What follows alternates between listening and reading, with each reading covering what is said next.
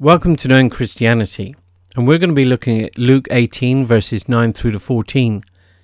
It's a parable which Jesus told, and it reads like this He also told this parable to some who trusted in themselves that they were righteous, and he treated others with contempt.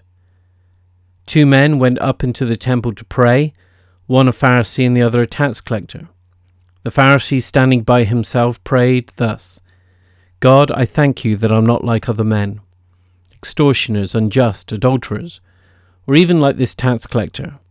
I fast twice a week. I give tithes of all that I get. But the tax collector, standing far off, would not even lift his eyes to heaven, but beat his chest, saying, God, be merciful to me, a sinner. I tell you, this man went down to his house justified, rather than the other. For everyone who exalts himself will be humbled, but the one who humbles himself will be exalted. When Jesus begins a parable like this one, by telling us what it means at the beginning, it certainly makes it a lot easier for us to understand. Jesus begins by drawing attention of how we come to God in prayer, of how these two men come to God in prayer is also purposely put between the parable of the persistent widow and Jesus teaching his disciples to let the little children come to him. Don't hold them back, don't get in their way, don't hinder them. This actually helps us to understand the parable of the Pharisee and the tax collector, because the tax collector, like the widow, and like the children, are all overlooked. And Jesus is drawing our attention to the fact that his attention is on them. The parable is not so much about prayer, though prayer is clearly included. It's about how a person is justified before God. It's about how two people pray. It's about what they draw attention to. It's about the mercy of God. And it's also about by what standard do you live your life by? What standard do you measure your life by? The summary would be this. Again, the placement of this parable is important. It's between the persistent widow and let the little children come to me. Jesus draws our attention to this very specifically because, like the persistent widow, like the tax collector, and like the children, they are all overlooked by other people, but they are not overlooked by Jesus. Jesus, by telling us this parable of two men who go up into the temple to pray, one being a Pharisee and the other being a tax collector, the Pharisee standing by himself sees himself set apart from the tax collector, and in many ways he is, but certainly not in the way he believes. He even thanks God that he's not like other men, and he continues to tell God what he is like and what he does. Now, to his credit, perhaps we can draw attention to the fact that he does thank God. The tax collector, on the other hand, stands a long way off. He also prays, but he couldn't even lift his head in prayer to God. He prays simply, God, be merciful to me, a sinner. Jesus then says that it is this man who goes home justified rather than the other. Verse 14 For everyone who exalts himself will be humbled, but the one who humbles himself will be exalted when Jesus told this parable, he draws attention between the difference that can clearly be seen between those who trust in themselves and those who trust in God. It just so happens that we get to see that difference here in the way that these two men pray. Now, the reason I'm asking you to pay attention to the fact that this parable is between the persistent widow who is looking for justice and the children who are looking to come to Jesus but prevented by the disciples is because the issue here is by what standard do we live our life by? By what standard should life operate in this world? It's possible to live your life by your own standard, by trusting in your own goodness, and that's more than enough to keep you from being justified by God. It's more than enough to keep you away from being in the right relationship with God. But it also raises another very important question, and that is how does a person actually come to trust in themselves anyway? So Jesus explains this for us in the life of the Pharisee and how we see that in his prayer. We can think of this and the tax prayers, the tax collector's prayer, under the heading of by what standard.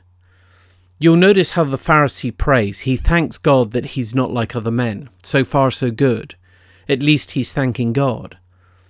But what follows is how we see he measures his life, how he sees his life in comparison to others, and how that causes then him to trust in himself.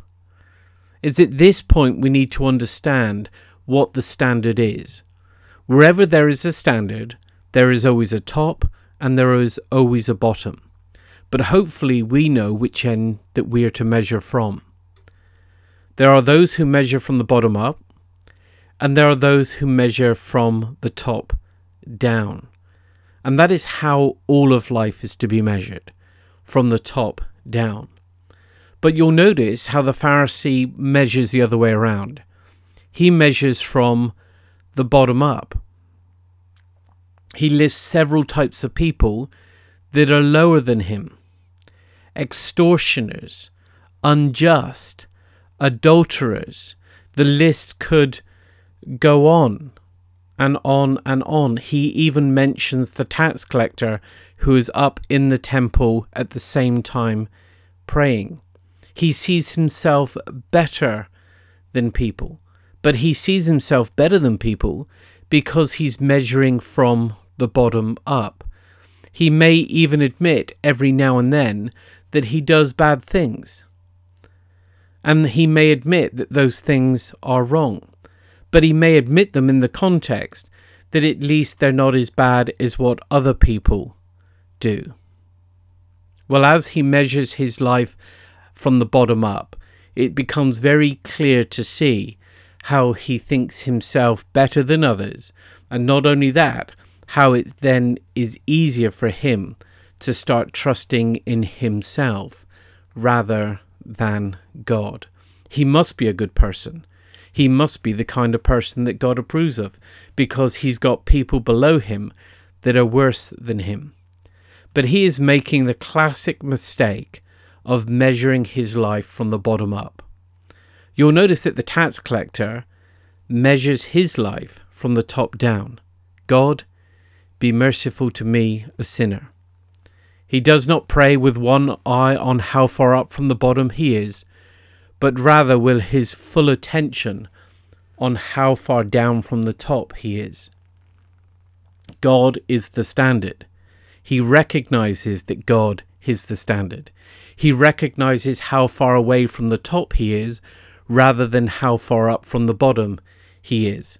He recognizes the standard is not about how high he is above others, but how low he is before God. God is the standard and not other people. And so he draws attention to himself in the like the Pharisee draws attention to himself, but the attention drawn points out very different characters indeed. The standard is never about how far up from the bottom you are, it's always about how far down from the top you are. And that's the reason why this man goes home justified, because he sees himself properly when he sees himself in the presence of God.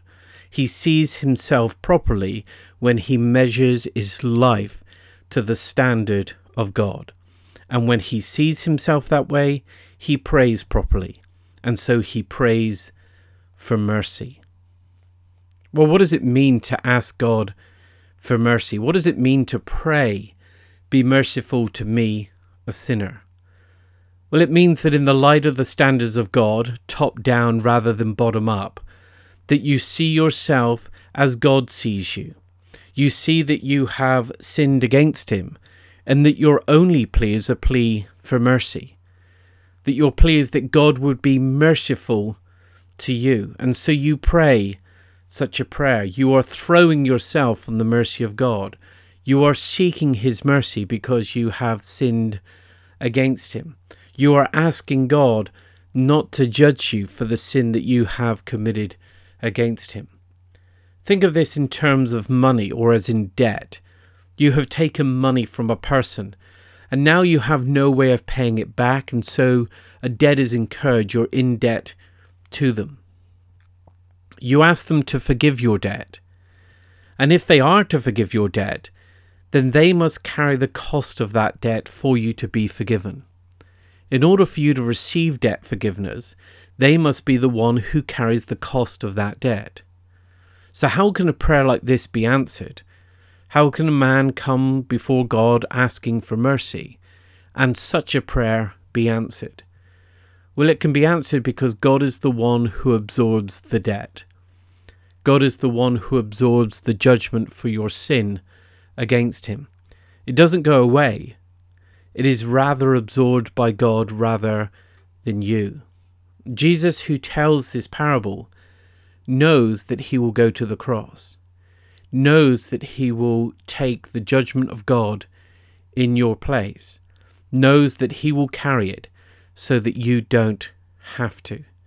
As this man is pleading for God's mercy, what he is actually asking for is that Jesus, in dying on the cross, would take his sin upon himself and the judgment of God so that he wouldn't receive judgment.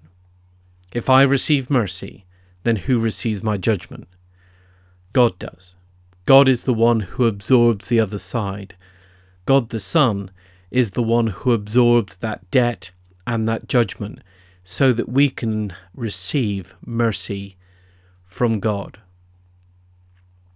Well, as we listen to these two men pray, it becomes clear, hopefully, why we can understand the tax collector goes home justified rather than the Pharisee. Because remember, this is all about those who trust in themselves and those who throw themselves on the mercy of God, trusting in God to do for them what they cannot do for themselves.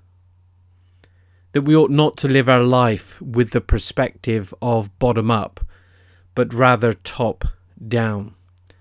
We, our focus should never be on how far up from the bottom we are, how far above other people we are, but how unlike God we are when God calls us to be like Him and we look up and see how far away we are, then it's obvious that we would then throw herself on God's mercy.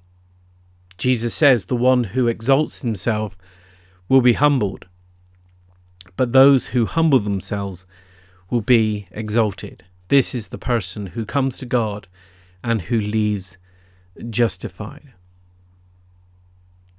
there is only one standard, and the standard is always measured from the top down and never from the bottom up. God wants us to live knowing that He is the standard, and that's the standard that we must meet.